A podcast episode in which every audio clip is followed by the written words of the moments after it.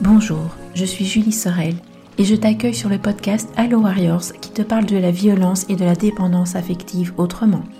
Tu entendras ici des hommes et des femmes qui te transmettront leur histoire de violence sans filtre pour que tu te sentes réconforté, soutenu, rassuré et surtout pas seul. Je te recommande en toute bienveillance d'écouter cet épisode dans les meilleures conditions pour toi et en étant vigilante à ce que cette histoire peut déclencher en toi en fonction de ton parcours. Mais sais-tu que j'organise un cycle de transformation de 6 mois sur comment sortir de la dépendance affective ensemble, en présentiel, en groupe d'une dizaine de personnes? Tu vas travailler à construire des relations plus saines et plus épanouissantes afin que tu retrouves ta liberté émotionnelle. Tout ça t'attend sur mon site internet Lotus Coaching. Alors bienvenue dans le monde décomplexé de la reconstruction de soi et de la sérénité après de la violence et la dépendance affective. Bienvenue chez Allo Warriors.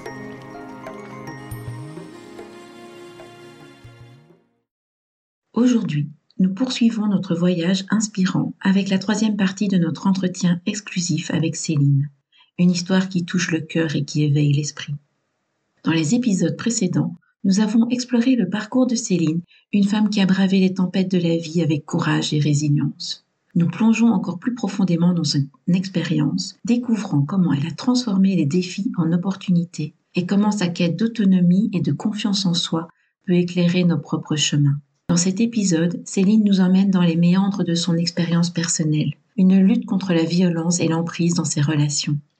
Sa voix, chargée d'émotions, nous révèle comment elle a affronté ces défis avec une force incroyable, se libérant progressivement des chaînes de la peur et de la culpabilité. C'est un récit de courage, un témoignage poignant qui ne manquera pas de toucher chacun d'entre vous. Céline partage non seulement son combat pour la liberté, mais aussi sa quête d'autonomie et de paix intérieure. Son histoire est un miroir où beaucoup pourront se reconnaître et trouver l'inspiration pour surmonter leurs propres épreuves. Cet épisode est particulièrement spécial. Il ne s'agit pas seulement de l'histoire de Céline, mais aussi de la nôtre, de celle de chacun d'entre nous qui lutte, apprend et grandit chaque jour. Alors installez-vous confortablement, prenez une grande inspiration et préparez-vous à être inspiré, ému et peut-être même transformé.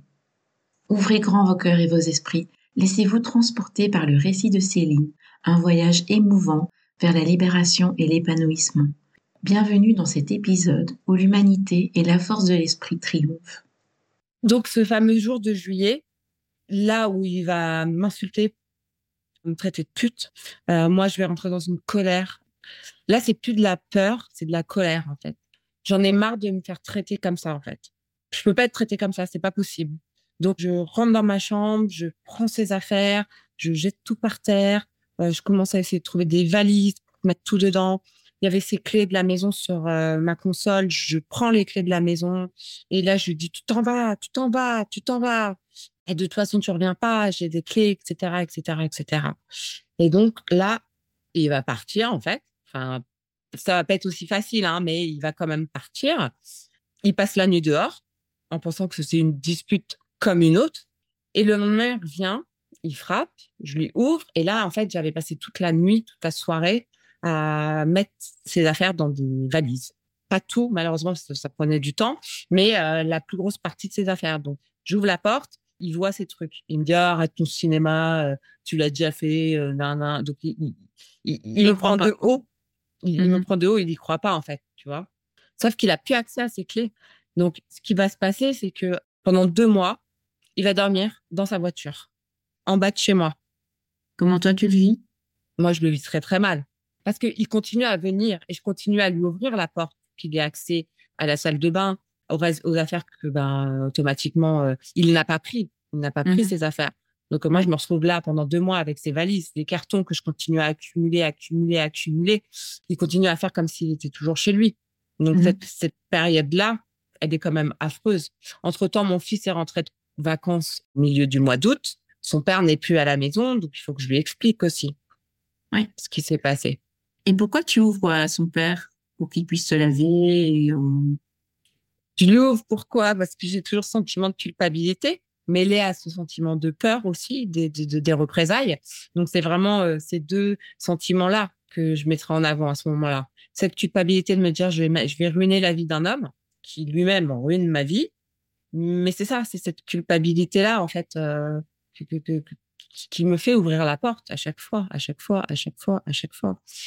Entre-temps, dans toute cette période-là, en fait, bah, j'entreprends de, de, de, contacter euh, des aides extérieures pour être soutenue parce que mmh je sais que je vais avoir besoin de ça, parce que je sais que ça peut plus faire machine arrière, qu'il faut que j'aille de l'avant, mais que j'ai pas la capacité, que j'ai pas la force en moi de le faire toute seule en fait.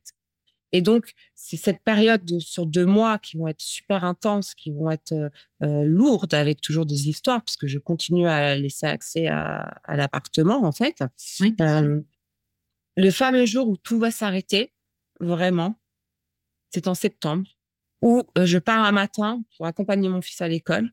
Son père arrive, il rentre chez moi, il fait comme s'il était chez lui. Et je dis, mais tu comprends pas que t'es pas chez toi, t'es plus chez toi, prends tes affaires, va-t'en, mais va-t'en. Et de, il dit, oh, je partirai quand j'aurai fait ça, j'aurai fait ça, j'aurai fait ça, c'est pas toi qui vas décider quand je vais partir.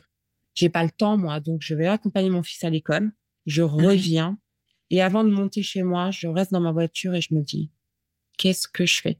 Je remonte, j'affronte ou j'attends qu'ils sortent de chez moi. Et là, je sais pas quelle. Euh, à ce moment-là, je sais pas une espèce d'adrénaline qui monte en moi.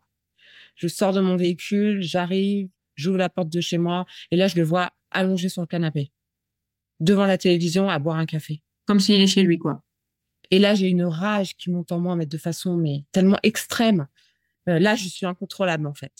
Et mmh ça, se passe très vite dans ma tête. C'est, je vois les clés sur le comptoir de sa voiture, je prends les clés de la voiture, je commence à vider tous les sacs, les caisses en dehors de chez moi, dans l'optique de les charger dans sa voiture en bas. Et en fait, si tu veux, ça, va, ça va très vite. Lui, il réalise pas, il est toujours sur son canapé, il réalise pas tout ce qui se passe, etc. Sauf qu'à un moment donné, il ne voit pas revenir. Donc, il m'appelle et puis il sort sur le balcon, il voit que je suis là en train de charger sa voiture. Il me dit, euh, ramène-moi un t-shirt et un sweat, là, je vais aller prendre ma douche. Donc pour lui, tout ça, c'est encore irréel, si tu veux.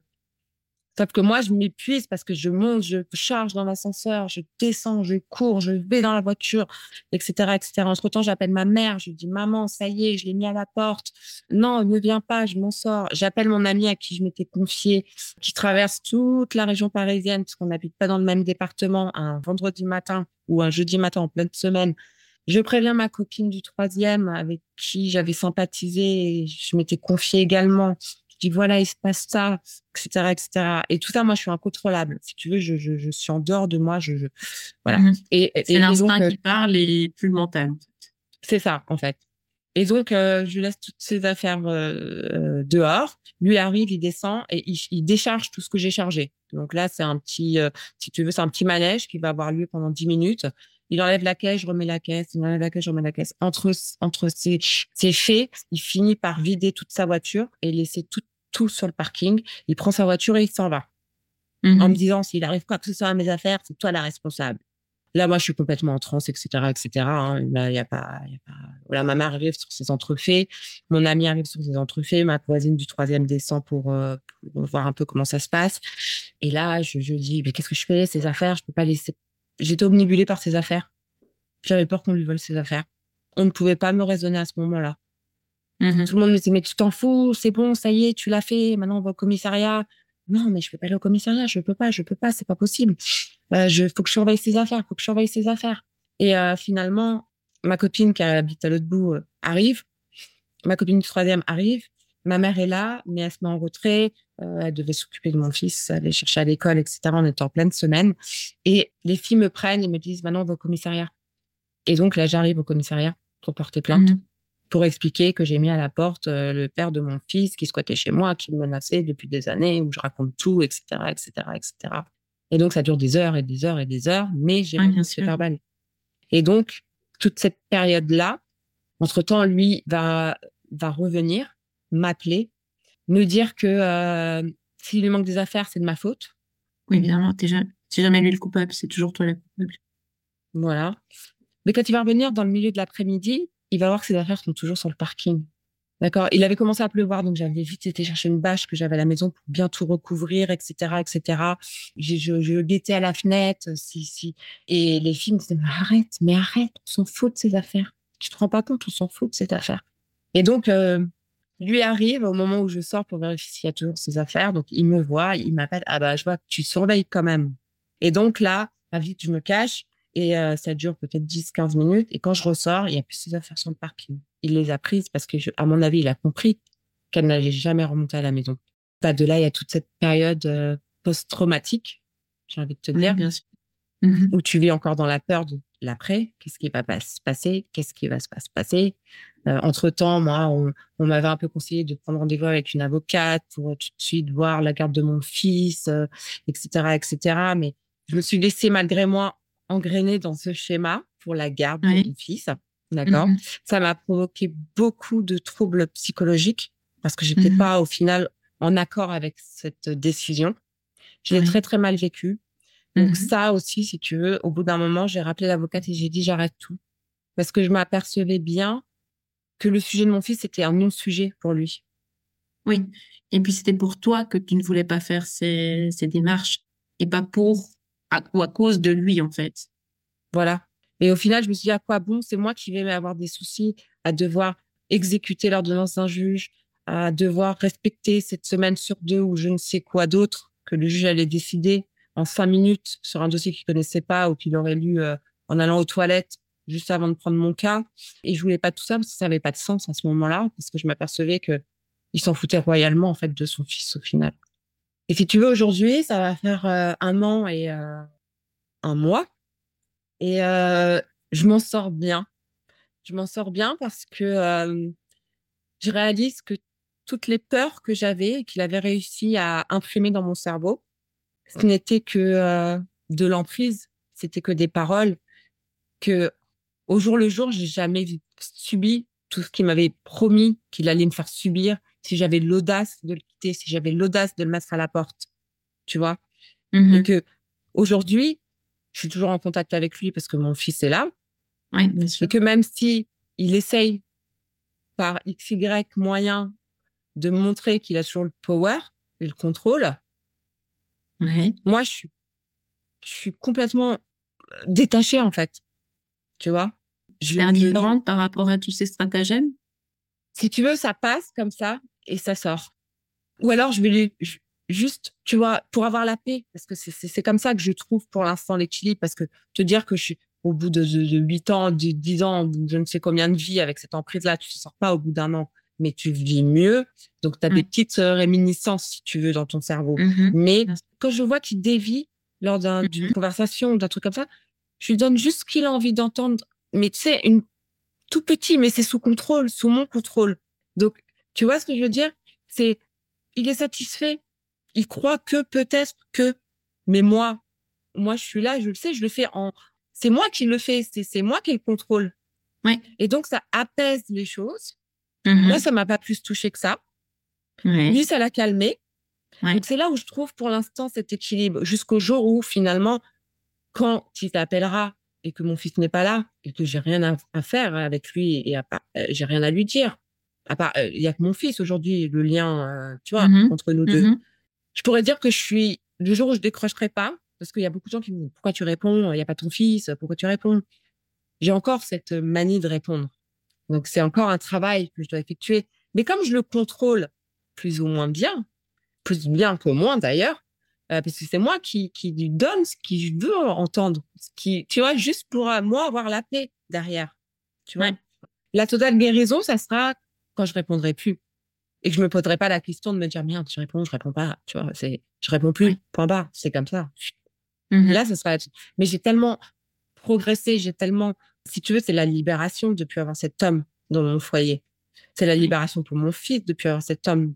Parce que même si c'est son père, il se rend bien compte qu'aujourd'hui, la, la, relation et l'atmosphère à la maison, elle est beaucoup plus tranquille. Enfin, et ça, aujourd'hui, si tu veux, c'est, c'est, ça n'a pas de prix, en fait. Et tout ça, j'aurais pas pu le faire sans, sans ton aide aussi, sans ton soutien. Parce que tu m'as donné les tips pour le faire. Tu vois ce que je veux dire? Je t'ai accompagné, mais c'est toi qui as fait tout le boulot.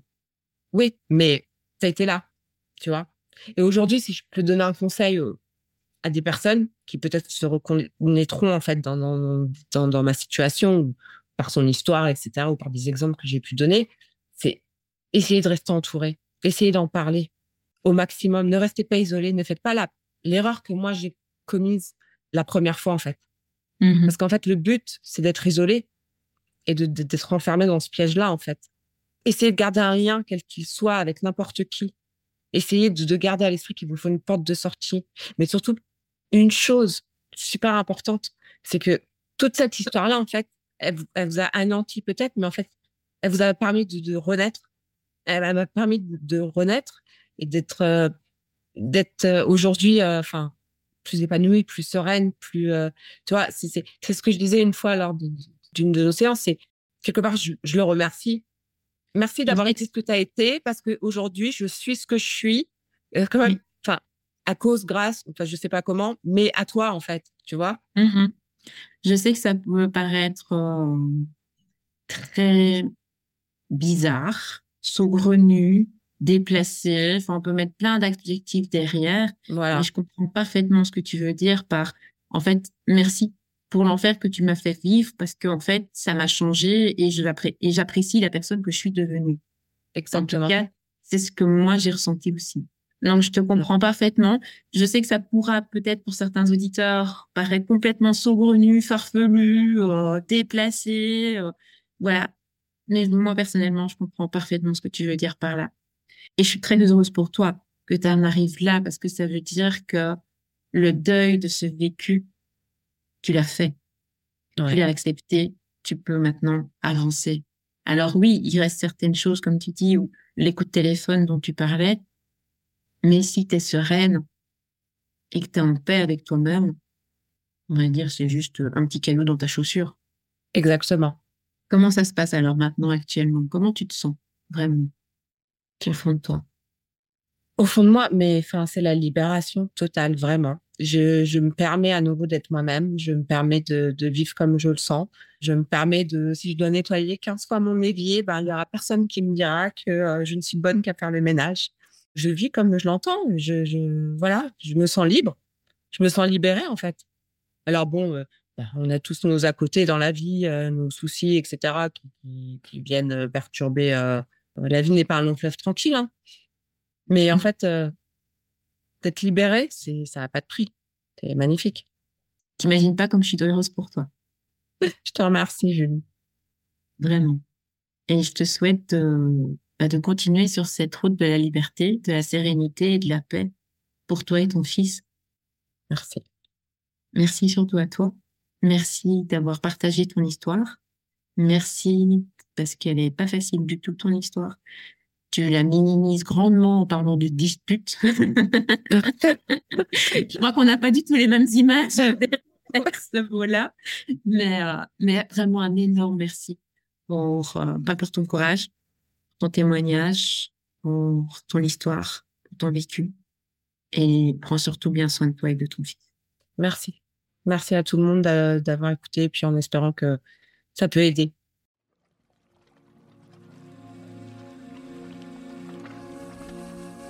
Et voilà, chers auditeurs et auditrices, nous arrivons au terme de cette troisième partie avec Céline. Son récit, empreint de courage et de transformation, nous rappelle à tous la puissance de la résilience et l'importance de croire en soi. J'espère que l'histoire de Céline t'a inspiré, t'a offert des perspectives nouvelles et peut-être même éclairé ton propre chemin. Dans la vie, comme dans l'histoire de Céline, chaque épreuve est une occasion de grandir, de se découvrir et de s'épanouir. Je te remercie d'avoir partagé ce moment avec nous et espère que tu seras au rendez-vous pour nos prochains épisodes où nous continuerons à explorer des histoires qui éveillent, qui inspirent et qui transforment. Prends bien soin de toi et souviens-toi, chaque pas, même le plus petit, est un pas vers un avenir plus lumineux. On se retrouve dimanche prochain avec l'histoire de Caroline. D'ici là, je te souhaite une très belle semaine. Je t'embrasse et surtout prends bien soin de toi.